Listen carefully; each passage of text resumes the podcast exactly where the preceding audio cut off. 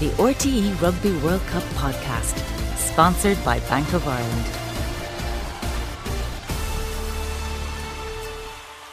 Hello and welcome along to another RTE Rugby World Cup podcast. It's two out of two for Ireland in France. Big winners against Tonga on Saturday night in Nantes. But the starters are now finished. The main course is coming up this weekend. Ireland versus South Africa at Stade de France in Paris first against second in the world, live on RTE2 and RTE Player. Commentary also on RTE Radio 1 this weekend. And I've got BJ Botha and Mick Kearney with me today for the first of our two podcasts this week. Fellas, welcome. Mick, it feels like the, the World Cup is very much starting this week after a couple of nice little blowouts. Absolutely, Neil. As you mentioned there, the starters are over. The main courses are about to kick in. Um, you can almost feel it countrywide level of excitement going into this weekend. And I know even personally, I'm very excited for the game ahead. BJ, we've we'll go into the real detail of it as as we go on in the podcast, but alongside France and New Zealand, like this is the biggest game of the pool stage in general. As I mentioned, first against second in the world, and even if you look at the the ranking points, I think there's 0.15 ranking points between Ireland and South Africa. You're talking the difference in a a cigarette paper between the two teams, aren't you? Yeah, there's no doubt. Cheers for having me on again, Neil. And uh, I think uh, on that note, I think it's bigger. You know, I think uh, New Zealand have obviously shown um, coming into the tournament they haven't been on form at all. So um, you know, France aside, this is no doubt the biggest the biggest game of of the, of the tournament, and we've seen it being built up, and the build up's been great you know both sides have come through their games. There's been no real kind of so slip ups, if you if you, if you, if you, want to call that. And I think they're building nicely towards you know you know uh, quite a pinnacle in the in, in the World Cup. Yeah. So we'll get we'll get right into it now because we're recording here. It's late Tuesday morning. South Africa are going to be naming their team in a few hours' time. So by the time by the time the podcast is up and by the time a lot of people will be listening to this, South Africa will probably have named their their match day 23 for the weekend. Ireland are going to be naming theirs on, on Thursday. But but let's start with Ireland. Big win against Tonga at the weekend. Another eight tries, 59 16 winners in the end. Uh, it was a disappointing Tonga Mick that Ireland ran out comfortable winners, you know, or Tonga ran out of gas really in the in the second half and not getting carried away by the standard of opposition. But it was an improved performance from Romania all in all, wasn't it? No, look, very much so. Like as you mentioned, Tonga ran it, ran out of steam, no doubt about it. But be a huge amount of positives for Ireland to take from that game, particularly going into South Africa.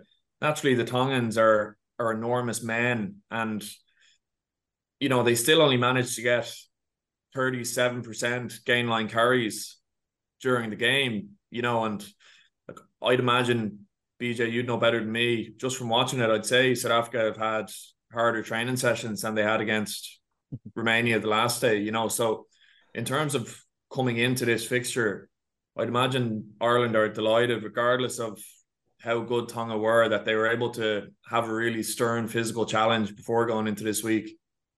Yeah, there's no doubt about that. And I think, you know, it's always it's always one that you want to kind of, as I mentioned, I think last week, just to get the health, you know, everyone kind of healthy and and uninjured, and that's what's happened now to Ireland. They've come through then this this kind of big, you know, physical game. So I think they're definitely in a great position. You know, coming through as you mentioned, Romania, it doesn't do it doesn't do you kind of as well. Definitely have more physical training sessions. So yeah, there's no doubt. And I suppose from an Irish perspective, you know, and uh, you know, I definitely think they, even though the Tonga were um, probably quite poor, they definitely thought they they made the most of the opportunities. I thought they could have been a little bit more clinical, but I think that's what happens when the game does run away a little bit. I mean, some of their set piece and especially around the areas of striking in the 22, which they're really going to have to be, I mean, clinical against South Africa to make those points, you know, kind of turn over. Yeah. No, I um, completely, sorry, Neil, I was just going to say, I completely agree with you there. Like Ireland had, like they had 16 entries into the Tonga 22, came away with eight tries against a team like South Africa, you're going to have to come away with points from from every entry. Uh, it's obviously something Ireland did very well in the autumn, took their opportunities really well when they got into that area. So on our front, fingers crossed, they can do that again this week. Yeah, on the on the flip side of that point, then Mick as well, though, and I know maybe you're probably not going to get as many chances against South Africa, so you probably have to be a bit more clinical. But even going back as far as the the summer tour of New Zealand, like in those second and third tests in particular, the amount of the amount of 22 opportunities and the amount of chances to score tries that Ireland had in the first halves of those games and ultimately left behind them but still got away with it. So like I don't know is there is there an element there that Ireland are in a position where they're able to create so many chances that they can afford to be a little bit wasteful? Or do you still think that they're going to get so few opportunities against South Africa this weekend that they pretty much have to make all of them count I feel this week against a team like South Africa with the amount of breakdown threats that they have, the, the level of accuracy that we're going to need to have in attack and around the breakdown, and even you know having a look at that game uh, from the autumn yesterday, like the, the intent that Ireland were entering breakdowns at, you could see that they'd obviously put a massive focus on it through the week. Um, I think it's if it's a tight game, which you know, and I'd say it will be around fifty minutes when Africa do roll on that bomb squad, if if Mbonambi, you know, I can't imagine he will come off at 50, but if he did, you know, you've the likes of Deon Fourie coming on, a massive breakdown threat. You've Marco van Staden coming on, another massive breakdown threat. Duane Vermeulen, you know, good over the ball as well. So, um, on your point of Ireland maybe leaving a few behind them in the first half of the the New Zealand series games, I think they're going to need to be on another level this weekend against the Springboks. And I, and just on that, I think they, I think, I suppose they're not really in one sense doing that as per the game plan. I will say they're obviously a side that can play that 9, 10, 11, 12 phases and be quite um, happy to do that. You know, if if if that defense doesn't doesn't really kill you at the breakdown, and I suppose in in the game this weekend coming up, um, I suppose they're going to have to change that a bit because South Africa comes so hard there that they're going to have to make sure they get over that advantage line in the second, third phase. You know, they won't be able to. I think they'll be running into into into into into um, what's that problems, but areas that they need to then kick or exit or kind of find another solution to get behind the South Africans, and that's and that's going to put them in, in in kind of a no man's land again. On to continue on that the wastefulness team, um, once they did once it clicked, everything started to to work a lot better, Mick. Like if you if you look at I, I counted up there yesterday, I think it was four or five lineouts, either inside just inside or just outside the 22 before they finally got that breakthrough. But it felt like once once they got over for that try, well, once they had the disallowed try, even because I think there was a try coming at that point, but once they got in and got that bit of a breakthrough, you could see everything started to click a little bit more. The ball was going to hand, the ball was sticking in hands a lot more, and you know, in that second quarter of the game, they end up scoring four tries. Definitely. And I think that was just pressure. Naturally, the Tongans were going to come out in the first 20 minutes full of piss and vinegar and try and try and kill Ireland with every contact. And thankfully, Ireland managed to weather the storm there very well. Um, but Ireland's ability just to stick to task I thought it was very impressive. You know, their their level of detail. Even if you look at Johnny Sexton's try, obviously hit up hit up in midfield with Bundee. There's an unbelievably deep clean on the corner there of the ruck. I mean, um, ball goes out to Johnny. He throws a skip inside pass to Caelan Doris, who goes through the hole that the Tonga players haven't been able to fold into because the lads cleaning that ruck have, have gone that bit deeper than they usually would. Um, I I didn't think Ireland gave a huge amount away around the set piece. Like James Ryan took a massive amount of ball on himself in the middle. Um, I thought Ronan Kelleher threw exceptionally well for the first for the first 50 minutes or, or for the time that he was on, which will give Ireland a huge amount of confidence too. If if Dan Sheehan maybe maybe isn't 100 percent going into this game. Yeah, that line out was a talking point coming into not just coming into this match, BJ, but pretty much it's been hanging around all summer, just the inconsistency of the Irish lineout. And I know it's it's similar to Romania last week, where everything we every everything positive we say we're kind of adding. Well, Tonga ultimately weren't particularly up to scratch, and they contested a lot of ball in the first half. Tonga not particularly well, but to look down at the statistics, you see Ireland with 21 out of 23 lineouts. Those two lost lineouts came in the final five minutes of the game when it was completely done and dusted. Um, Ronan Kelleher played the first half 11 out of 11 lineouts, good variety between what they were trying to do between five, six, seven man lineouts, balls to the middle, balls to the front, and kept Tonga guessing. All in all, it was a much sharper, more efficient performance from the Irish lineout from what we've seen over the last while. And as we say, I know South Africa are going to pose a way greater threat there. But from an Irish point of view, you would be it's promising to see what they were doing at the weekend. Yeah, there's no doubt, and you can clearly see that the the, the it's running like a well-oiled machine, and uh, really crisp throwing, great taking in the line out. And um, look, I think we're going to see a different a different line out, I suppose. A little um, a little bit what what Ireland obviously did against South Africa. We might see variations of the back. I think we'll see that kind of getting that getting that player over the, over the 15 that did it before. Um, but their lineouts is really running well. The one aspect I would say that I think where they um, they were tested a bit by Tonga is the maul, and a couple of times they were broken out quite easily, and that setting of the maul, which obviously South Africa, you know, kind of uh, you know come at you. So the one area they definitely have to set that base is the maul. We'll see how that kind of comes about, but we know South Africa, you know, you have to at some stage maul them and and kind of put that dominance down e- either there and and in the scrum. So look, I think they're going into this game with the kind of South Africa obviously um, going to be coming at them with defensive and and obviously from a more defensive perspective, it's one area that you can really drive down and, and hopefully then curtail that that hard defense that South Africa brings. Mick, on the maul, it, it isn't something that Ireland have made a real weapon over the last few months. Like they've for a start, they've found themselves in that position where it's cleaned up maybe in the last few games, but giving away those obstruction penalties was something that was hanging over them for a little while.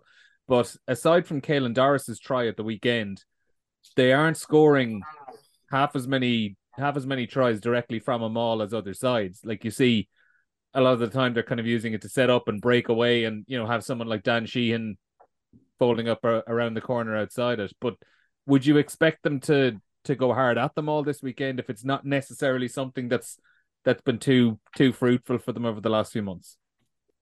I, I think they will do quite a bit of mauling this week. Um, obviously South Africa are enormous men, extremely athletic as well. But in my mind, I think there's going to be an element of trying to take their legs. You know, in phase play, trying to get to edges, not play in between the 15s too much. Um, so that the, the South African players are obviously moving a little bit more, and then fingers crossed they'll be able to expose a couple of mismatches against the likes of of Malherbe and you know the, these kind of guys who who late in the game tend to to run out of steam before before the bomb squad is rolled on. Um, but to answer your question, I think a lot of credit has to go to kind of the the maul defense as well. Um, I thought Ireland mauled exceptionally well against New Zealand during that series last year. Um, they're obviously keen to get Dan Sheehan around the corner into the seam with with 12 running off him and, and wingers out, out the back and that kind of stuff.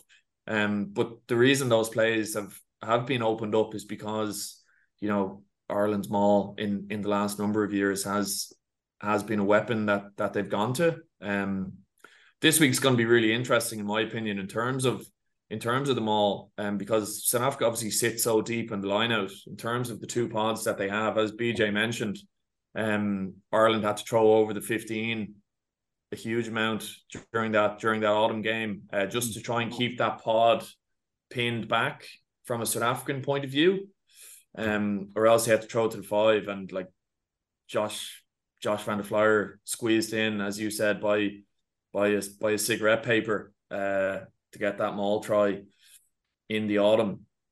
But fingers crossed again, as as I said before, they can they can get a bit of headway on that maul, and you know that that will open up a few more opportunities to, to break into the seam. And then obviously we, and then obviously on that we obviously got uh, not our best from a South African perspective, you know, playing marks, and we know that kind of when Bongi does, you know, get that little bit of pressure, you know, from our, from Ireland's perspective, I think they will definitely go at them there. That that doubt, you know, kind of will come in uh, from South Africans line out. I'm not saying that it will that they don't have the ability to kind of um, you know fix it, but um, there's no doubt that South, uh, Ireland will know that that Bongi would be the only recognised thrower and put them under pressure. You know, kind of it, they will hopefully that will hope to kind of uh, overflow into the game. Done a lot of talk on the forwards. Um, one part I do want to mention, and I'll we'll touch a bit in the backs in a couple of minutes, but on the scrum, uh, what are your confidence levels, Mick, in the Irish scrum? Where it was decent, they won some penalties at the weekend, but what seems to be happening a lot with the Irish scrum is even on the good days, the scrums are very messy. Um, you know, the, there's the, there's the potential there for a lot of 50-50 calls and for a lot of interpretation for the referee. Are they leaving a lot up to chance in the in the scrum, or are you confident with with how they're going there? I, I'd be pretty confident in the guys we have in there in terms of obviously managing referees, managing weight around the bind and that that kind of stuff. Uh, BJ be far better at speaking about this kind of stuff as I would because as a player it was just stick your head in there and push as hard as you can. Uh, but this week is going to be a different beast altogether. You know the weight that South Africa have, uh, the the connection and and togetherness, like they're an unbelievably dangerous proposition. Couple that with the fact that they've they've six fresh forwards coming on or five fresh forwards if as it, as I mentioned if uh Deon Fourie doesn't come on for who knows? Maybe maybe maybe it's gonna be seven. Who knows? It could it could be seven. That that was mentioned. So it's uh it'll so be interesting to, to, see yeah to flip it to you yeah. BJ what are your confidence levels in what the Springbok scrum can do to Ireland yes look I mean I think this is one area that South Africa have to go at Ireland, not because of the fact that what Irish, what the Ireland scrum, um, you know, brings brings about, but South Africa. I suppose if we look at South Africa, this is one area that they have to create cradle the momentum. They they've shown it, um, you know, time and time again. There was a little bit of a grey area against Scotland, and they have shown a little bit of light there, where you can go at um, Malherbe and the tight head side if you if you if you do stick to your guns. However, again, as South Africa has done very well, is real time reaction in the game. They fixed it the following game and they got a penalty. So that momentum is only there for a little while. And I suppose important parts of the game it needs to be done in the right parts of the game. And Ireland will have to choose which scrums they go for and not. I think um, again, getting back to personnel, Bongi is our strongest scrummager. So I think that that the scrum will be at its strongest. Um, you know, for South Africa. But um, that that that aside, I think there's no doubt that the Irish scrum can can can hold can hold up and and and Kevin and, and Kevin have a good have a good go at the South African scrum. But what's behind that, I think, has always been my concern in depth. So if they can hold their kind of tight five together, um, I believe they, they they definitely hold parity there. Um, but it's probably one area I would I would I would say South Africans are, are and the, the, the pack itself is is going to hopefully go and try and get some dominance and hopefully that again overflows to other parts of the game. When we've been talking about uh, Deon Fourie, um, a lot of the focus has been on how good of a lineout thrower he is when he's going to be on the pitch. Um, how how good of a scrummager is he at hooker? Good question and this is probably the area that yeah I, I, I would I would not uh, dwell too deep in and hope that Bongi plays again enough minutes to kind of get away with it. But yeah, I'm not too sure the combination around the scrumming side. Like he has played. I mean, he's not like he's in. You know, he's he's he's kind of built like a hooker. If you if you if you call it, he's not built like Marx, but I suppose kind of Bongi's just a little bit bigger than him, and he's short and squat, and so I think he would fit in there quite nicely. Now, I don't know so much about obviously Marco van Staden and how he how he's fitting there. But again, it's it's a it's I would say it's if Bongi goes off, it's a, it's a real concern of how those systems work because it doesn't happen overnight. Um, and uh, you know you kind of hopefully cover and paste it with the guys next to him from experience. Lou said like um, off and Malherbe that hopefully will look after him. But it's an area that's you know that we hope that Bongi can kind of do the business. As I said, Bongi's our strongest scrummager. There's no doubt about that. And and if he and if he stays in the field and, and, and we go with that, uh, I think we'll do well. But there's obviously concern about who's who's who's back up there. Interesting. Um, the what was I going to say? Oh yes, obviously the the star man Mick over the these couple of games. There've been a, a good few star performers, but the standout player is Bundee Aki and Ireland's ability or inability to get him involved in the game and find him good running lines and good opportunities to to attack up the center of the pitch is going to be vital this weekend, isn't it? Yeah, well, I think it's going to be really interesting around Bundee this week is whether he's going to be kind of neutralized or not by Allende. You know, because naturally it's a, great, it's a great individual battle going on there, isn't it? Yeah, it's, it's huge, coloss, colossal battle. Um, like Ireland have played against Romania and Tonga. No disrespect to those teams, but you know, I wouldn't be I wouldn't be massively worried about their 12s going into a game. Whereas, you know, Bundee coming up against coming up against De Allende, uh, it's going to be like the first contact is just going to be an explosion. You know, it's almost something that you get up in the middle of the night to watch. So, I'm I'm really excited, really excited to see how Ireland get them into the game, um, and how they, you know, give him an opportunity to run one of his trademark lines and hopefully get a soft shoulder. I think on that as well, I think obviously we saw when South Africa did play Ireland early in the year as well. Um, and in regards to also the last time they played and, and again then against Scotland, how Jesse Kriel, if he does play, causes that little bit of a dog leg at times. You know, and I think that threat that Bundee will bring there into that channel I think Ireland will hope that Jesse will will will kind of you know hopefully have the same reaction because I think that's where that's where kind of Ireland I think will kind of use Bundee. The threat is because if you don't tackle him man on man, if you don't have it doesn't matter. He's he's, he's in good form. Doesn't matter who's in the midfield for me. Uh, Damian is a great defender. However, he still needs to stop him on the advantage line. You know, and to have that, you have to have Kriel again holding into that channel um, and if he does come too far out, then it's obviously got the opportunity. Like Ireland have got such good hands that they get it out to, to width, and that's where the cross cover then has to do the damage for us. And if they don't, then obviously it's it's it'll be a try every time.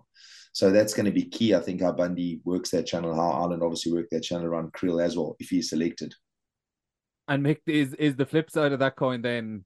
How important is it what Ireland do when they don't use Bundee Aki and creating the pictures and focusing the South Africa defence on Bundee Aki charging up the middle and potentially taking on a big a big hard line, but letting him run that line and use that as the the decoy to get the ball out wide. Yeah, as as I mentioned, Bundee's Bundee's almost like an effective maul at the moment. Sorry, lads. Bundee's almost like an effective maul at the moment in the sense that the, let's take South Africa for example they have an unbelievably strong maul. And as a result of having that maul, they can do trick plays off it because teams are going to commit. They're going to put bodies into that space. That's very much what Bundee's like in the centre at the moment. If Ireland use him effectively as a decoy, hopefully it's a case of, as BJ mentioned, Jesse Kriel is kind of second guessing as to whether he's going to need to come in and hit him with, with his inside shoulder with Allende. And, you know, then, you know, there could be opportunities out the back to Garry to spin it wide or out the back to to Hugo if he's if he's coming in from 15. And the that Springbok defense, BJ, in in the last couple of months, it has been pretty miserly. 10 points conceded over three games. Okay, one of them's against Romania, but two of those games are still against New Zealand and and Scotland, where they've conceded one try and 10 points in total across those couple. Bernard Jackman gave a really good explainer on on just how efficient they are defensively on against the head last night, using examples from when Ireland and and South Africa played back in back in November. Obviously, they're going to have a massive say in in how this weekend goes and just how aggressive they are. They they do leave a lot of space out wide. They're a very very narrow defense, but what recent history has shown us is that they're a very very effective defense as well yeah, that's kind of I think big talking point around this, and I think that's going to be a really a crux against how Ireland manage the ruck speed. You know, I think managing the ruck speed is going to be key, as we've always said, and uh, I think South Africa are just going to be same same game and just getting off the line, closing that door on the outside every single time. If Ireland do not manage manage that ruck speed, and we saw parts of the ruck really and the breakdown against Tonga Tonga managed to get a few hands in there, you yeah. know, um, and they did challenge them around that area. So we know how how hard South Africa come at that breakdown. Once they make the tackle, they're on their feet and they're counter rucking, and it's it's it's messy at times. And then you know, nines get frustrated and kind of that kind of then's a knock on effect. And then, you know, defense are, kind of on the front foot. So um, we're going to definitely, and it's just, it's, it's, it's, it's, it's, it's something else to watch, you know, that line speed and obviously coming off that line. But again, I think it's going to come back to that breakdown, how efficient it is. And that's basically a knock on effect of if the ball carrier gets over the, over the advantage line. And if they do manage that, um, it's going to just lengthen that kind of ruck and it's going to put them just a step back and they're not going to get that same speed. And then Ireland will hope that that'll have a knock on effect on whether they break in in in in, in the middle or, or out wide um, at, at, at, at some time. Yeah, that ruck speed is is huge, Mick. And when Ireland when Ireland put in their best performances, you can always pretty much look down at the statistics afterwards and see the the quick ball, that zero to three second ruck ball in and around 60 to 70% for some of those bigger games. For South Africa this weekend, if you can knock that down and put Ireland in around the five, six second bracket as much as you can, that's going a long way to to neutralizing what Ireland have to offer, isn't it? Definitely. Look, as BJ said there, the better Ireland's ball carry is, the easier the ruck is going to be and that's just that that's always the way it's been in the game. If you get a positive carry, you know, if you get your shoulders through that contact, you suddenly have guys having to backtrack that little bit. The guy going into Jackal, unless he's sitting in behind the line, like the likes of you know James Davies would have done for the Scarlets years ago. He had license to do that. You're always looking at you're always looking at quick ball. So this week is in my opinion, from a phase play point of view, it's just about winning collisions. And I don't want to sound vague when I say that because you could say that about all rugby matches, but playing against likes of South Africans who, who are massive men, you know, they're gonna it's gonna be two man tackles.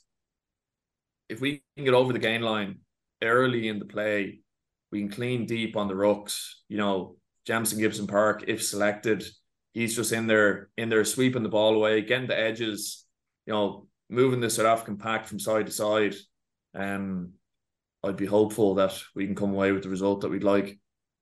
Yeah, and I know you say like it's it's a bit simplistic just talking about the collisions, but it is something we often say with South Africa where if you're identifying what you need to do to win, it's actually straightforward enough when you're talking about South Africa compared to what do we need to do to beat France or what do we need to do to beat New Zealand. But the problem is, while it's easy enough to identify what you need to do, actually going and doing it is a hell of a is a hell of a different task. Yeah, I think there's there's real purity to the way South Africa play. I think we've spoken about it before on this show. You know exactly what they're doing. You know exactly what their plan is. They're going to be very, very strong set piece, scrum and line out. They're going to be strong with the kick battle. They're going to be hard on the ball at the breakdown. And they're going to be very, very abrasive in the carry and contact. Uh, so I'd imagine Ireland are having the same conversations, but as you've mentioned there, it's just what you do to stop it. Yeah, BJ, it's like a even just to break it down to like a single person. It's like a few years ago when Cheslin Kolbe was at his best and you knew when he got the ball out wide, all he was going to do was bring you to the touchline and come back in. And you were just waiting for him to do it. But nine times out of 10, he was still able to do it.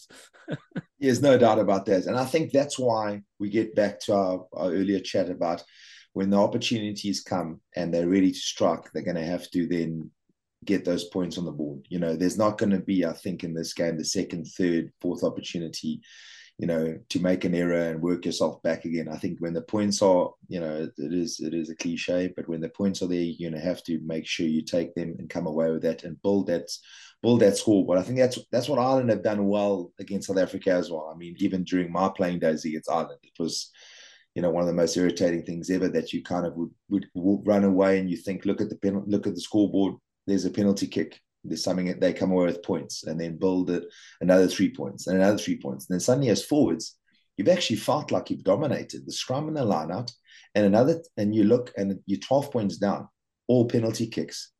You know, and that that is um, you know, partly what what Ireland have done well. They do punish sides in the sense of, you know, when they do when when they do get into the 22 over as we've seen now in some parts, um, they have left with no points. So they can't afford that against South Africa. They're going to have to have that momentum. They're going to have to have that scoreboard ticking.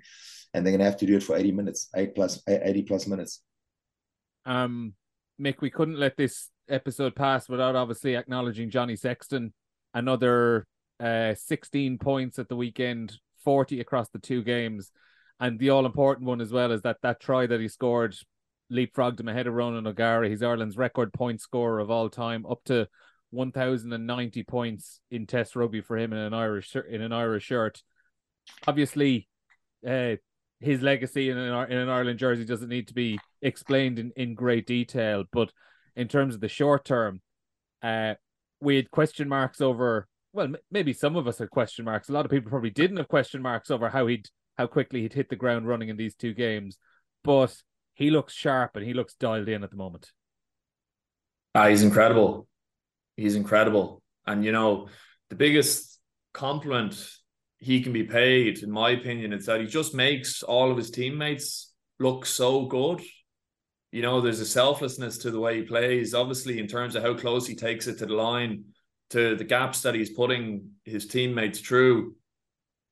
Obviously, in previous years, he's taken unbelievable punishment in games as a result of going that close to the line. And I'd say this weekend is going to be no different. As of you know, I've said it before in the show, like in most games you're going in targeting the 10 or you know targeting a playmaker in terms of okay we're going to need to put a shot on this guy pretty early um with how close Johnny takes it to the line I'd imagine he's in line for a fairly serious amount of punishment this week against Springboks legally I'll say BJ he's a bit he's a bit like yourself where when he is retiring he was not showing his age whatsoever he was he was looking as sharp as he ever did when he when he's hanging up those boots. Uh, yeah, I don't know. Yeah, look, um, Johnny's, you know, he's yeah, he's just keeps on going, and he's, you know, as I said, he's really on form now, and I think he's a pivotal, you know, part of that of that of the, of, of the Irish side, and you know, as Mick said, now he's got the ability to take the ball to the to the line, which he, which they need to against South Africa, and then if not, you know, put himself in the pocket and accurate, accurate his kicking game is really accurate. Or you know cross kick and he seems to have a lot more time. You know we've seen obviously what south africa did with finn russell um you know against scotland. And and i think johnny just has that experience of finding you know that little bit a couple of extra seconds to make those decisions they're not going to be there are going to be times when he is going to stand up and lie down for a couple of seconds and this is going to happen because it's south africa. But i think you know he's just shown that ability to kind of be resilient and you know keep on going and managing his side. And he's he's really that well the passing the kicking you know it's it's it's just flows when he's on the field. And you can see that you know from a from an opponent's perspective and you know you know from the TV standing opposite him on Saturday we presume is going to be Manie Libbok uh, Manie Libbok Rassie Erasmus yesterday said Handré Pollard won't be involved this weekend. Um BJ, as a South African, would you be more confident with Manie Libbok standing there as we expect, or are you surprised that Rassie has come out so early and said Handré Pollard isn't going to be involved this weekend, having called him up? No, I'm not surprised. I think you know Manie Libbok's been there. He's played the two games now. You know, building up to the World Cup, he's been the number ten, and I think it would be kind of you know from a team perspective, um, you know, looking at the game itself and how they manage it and what Andre would bring I think is maybe you know needs maybe a little more game time, and you know moving into the World Cup where you might you know use him later. I think he's made the right decision there. I think you know Manie Libbok has shown you know he's so he's solid in defence. He brings that lineup, but he at times uh, I suppose the questions have been asked about his kicking game, but we've discussed that I think, and we we do have Faf and Cheslin if they you know kind of take up the kicking role. So look, that's the one area I would say with with obviously the difference between Andre is just his record kicking, and I think that's one area that will be a big part of this game. But I suppose um, I suppose uh, Rassie's taken those you know calculated risks in, in regarding selecting uh, Manie. You know. Yeah, like you said, you said there, calculated risk.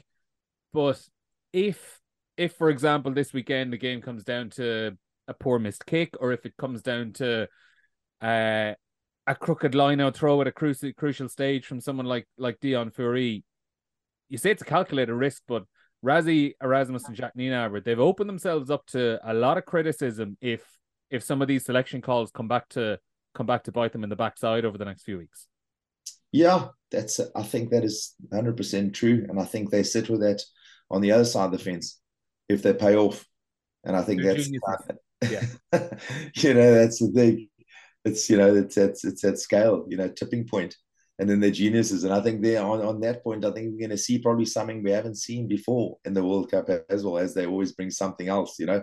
And I'm sure Ireland never, but you know, so they go with this, and I think they've got that they've got that uh, you know plan in place. I don't just think they're kind of quite reactive. They they're quite uh, you know proactive in how they plan their way forward, and we've seen before how these things seem to kind of work out. So look, um, all to all to all to see on the weekend anyway. Yeah, it's never straightforward. Um, final couple of points on this game, Mick. Um, as we said, South Africa will name their their team this evening. Ireland naming their team on on Thursday. It's we presume it's going to be a fairly settled side, but on a couple of selection things, presuming Dan Sheehan is fit and ready to play this weekend, who's your number two and who's your number 16 on the team sheet? Because obviously Dan Sheehan has proved over the last 18 months how good he is. Ronan Kelleher had a really, really strong 40 minutes at the weekend, but obviously has the injury risks over the last couple of years. Rob Herring, then, someone we've spoken about over the last few weeks. I think the last time you were on as well he has just been Mr. Consistent for probably 12 months now in an Ireland shirt. Yeah. Sheehan to start anyway. That would be uh, my first call. The Ronan Kelleher, Rob Herring one is a real brain teaser in the sense that there's it's kind of subplots to it. Obviously, Rob Herring is Irish and he's played for Ireland and all the rest, but there is the added motivation of him being born in Cape Town, you know, and the idea of of playing against his home country or his country of birth. You know, if you speak to the likes of Richardt Strauss, who's who's done it in the past, you know, he tell you it's it's a game that he couldn't have been more up for, you know, from a from a motivation point of view. And that's not to say that Ronan Kelleher won't be up for the biggest game of the World Cup so far. But if I was choosing who was going on the bench, I'd probably go with Rob Herring for that reason, just because I feel that you know he'll have that that added bit of motivation, that added bit of you know prove a point uh, to you know family and, and mates back in South Africa, not to prove a point to anyone in Ireland because that obviously doesn't doesn't need to be done. And it would be, it would be well deserved from BJ, obviously.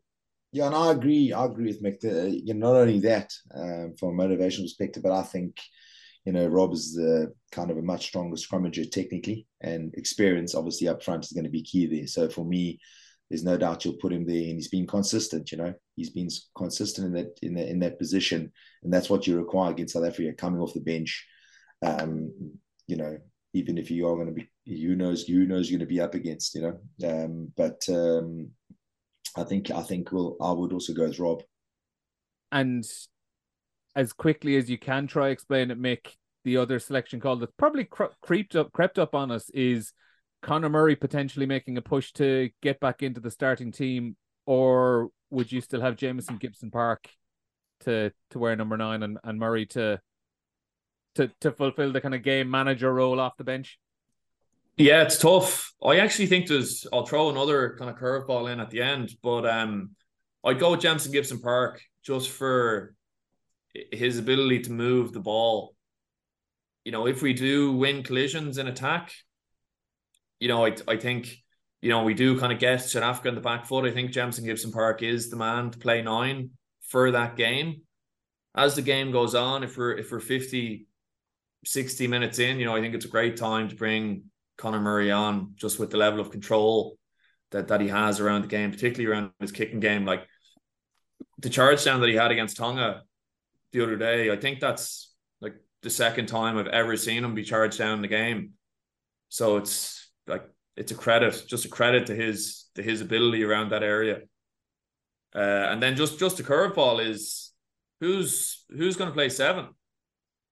Okay, yeah, I I, I did have that on the list, but I was trying to move through it quickly. BJ, obviously, we spoke about this uh, at the week or last week when you were on with us about the potential for playing maybe Joe McCarthy or Iain Henderson in the second row and playing Beirne in the back row, one of O'Mahony or Van der Flier at blindside. You suggested last week if you were as or as a South African, you would you would much rather see something like that than come up against the the traditional pack we've we've been used to seeing. What way are you feeling on those kind of things, Mick? Um, I probably would. I probably would be inclined to move Tadhg to six and have Pete at seven. That's but that's purely from a from a line out point of view. Um, you obviously have you've four very good options World, wise world, there. world Player of the Year, Josh van der Flier on the bench, Mick. The bold one. Oh, it's, it's a huge call. It's a huge call, and I don't envy don't envy Andy Farrell having to make it. Uh, the only thing I would say is that Josh would be like a he'd be like a coiled spring coming on for the last 25, 30 minutes. Uh, big risk, big risk. But this week in particular, um, in my opinion, it's it's no set piece, no win. Everything else is I'm I'm a second row, so I'm slightly biased here, but uh in my mind, everything else is fairly irrelevant. How are you feeling I, on that, BJ? I think that's exactly what uh, what we just mentioned there. And you think about the depth and kind of I've always spoken about the you know to the extent the Irish bench and what we've just mentioned that Van der Flier coming off the bench shows that I suppose um, you know kind of depth we're talking about and you know World Player of the and all the rest of it, but that squad um, performance that they will require against South Africa because we we know what's coming off the bench. And yes, Marx isn't isn't there, but the rest are.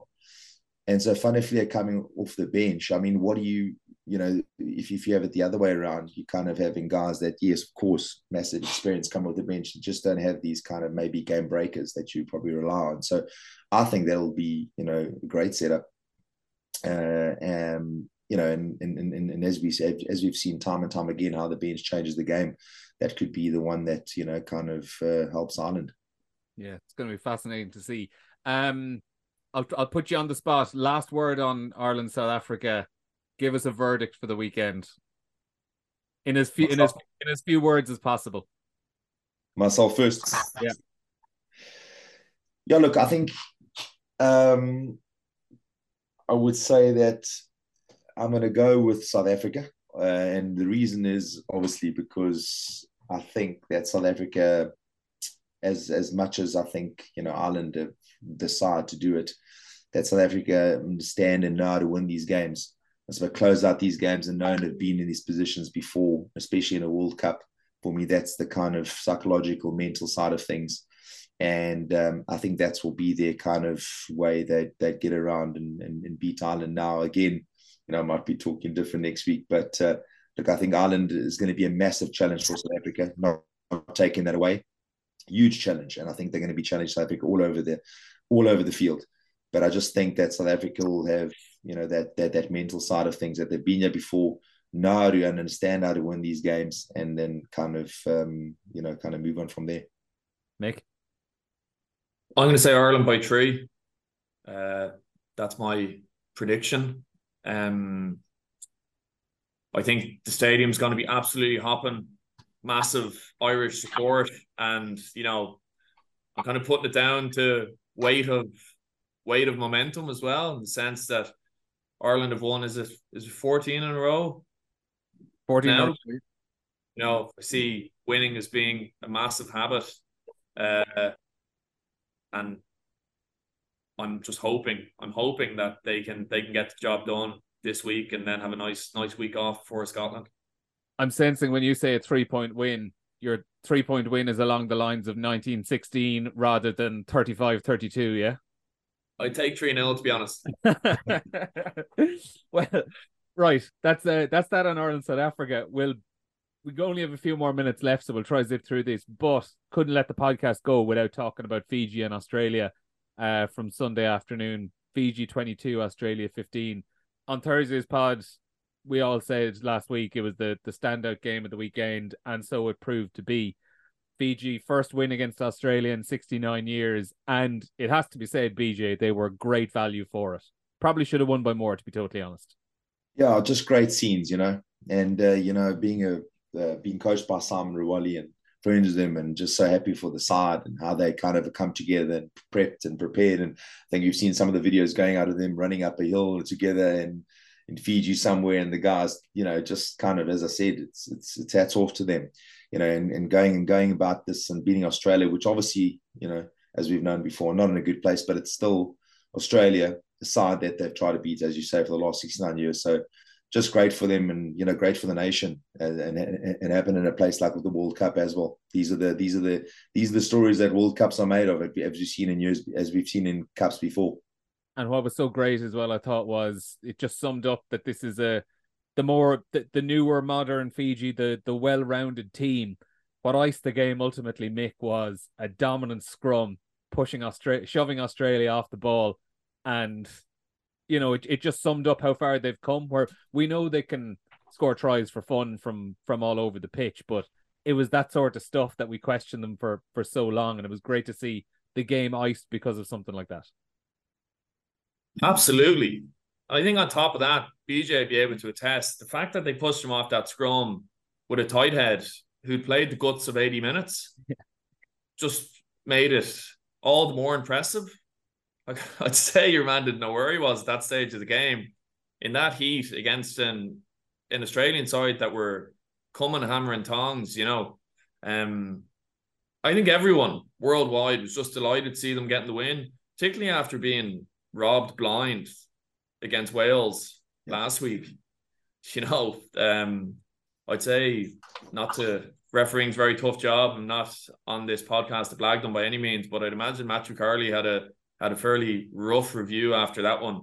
Um, so I was delighted to see them get the win. And like Fiji have a population of nine hundred thousand people. Can you? It's hard to even imagine how much those lads have inspired the next generation of Fijian kids at home, and that's that's what it's all about, really. So um, it was pretty.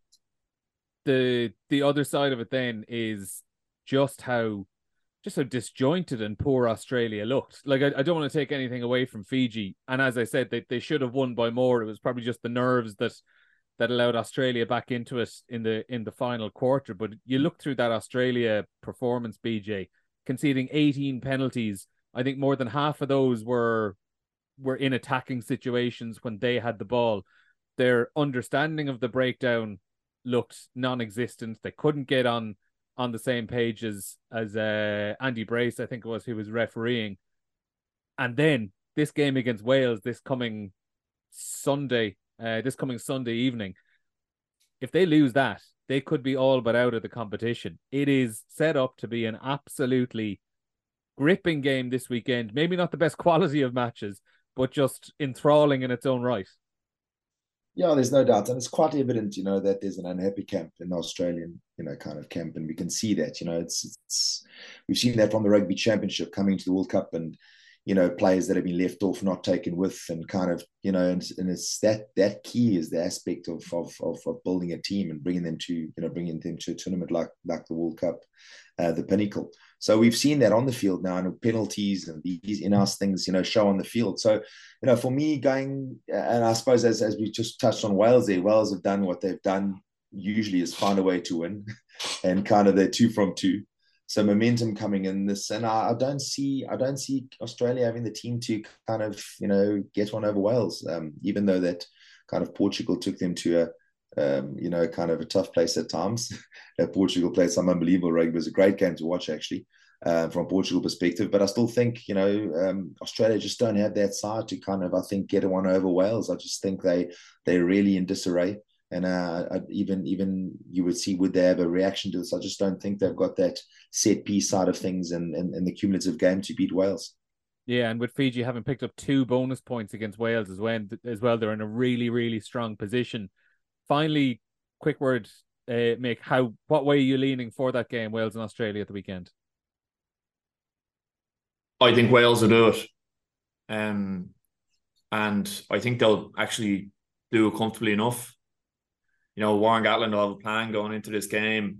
Uh, it's obviously a huge game, as you mentioned. Uh, I think they'll be they'll be dominant around set piece. Um, you know, that we really hard at the breakdown with the likes with the likes of Morgan, um, Reffell coming off the bench, Faletau, um, and with, with Australia, just just going back to them, they look like a team that don't have a huge amount of cohesion at the moment. Obviously, they picked a very young team. Um, and I think teams that give away that many penalties, you know, give away 15, 16, 17 penalties in a game, it's a sign of a team that are desperate, you know, just desperate to make something happen. Um, and unfortunately for them, they they just haven't haven't been able to do that so far in the competition. Yeah, it would be an absolutely incredible fallout if they, they were to lose this weekend. Guys, we're completely out of time. Mick and BJ, thanks a million for joining us on the pod again as uh, as usual. Before we go, here's what you have to look forward to over the next few days. The the Rugby World Cup back up and running tomorrow, Wednesday, Italy against Uruguay. That's going to be an interesting one in Pool A, given what Uruguay did against France last weekend or last Thursday. That's 4.45 Irish time kickoff. On Thursday, then France take on Namibia, eight o'clock kickoff. That's live on RTE2 and RTE Player. As is Argentina against Samoa at 4:45 p.m. on Friday evening. On Saturday, then Georgia and Portugal meet in Pool C at 1 p.m. England and Chile at 4:45 in Pool D before Ireland taking on South Africa in uh, in Stade de France. That is an eight o'clock kickoff live on RTE2 and RTE Player as well. As is on Sunday, Scotland against Tonga, quarter to five kickoff, followed by that game as we were mentioning, Wales and Australia, eight p.m. kickoff. Um, we will be back for another RTE Rugby podcast or Rugby World Cup podcast, I should say, on Thursday afternoon after Ireland named their team to take on South Africa.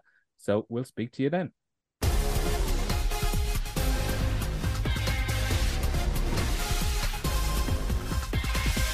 the RTE Rugby World Cup podcast, sponsored by Bank of Ireland.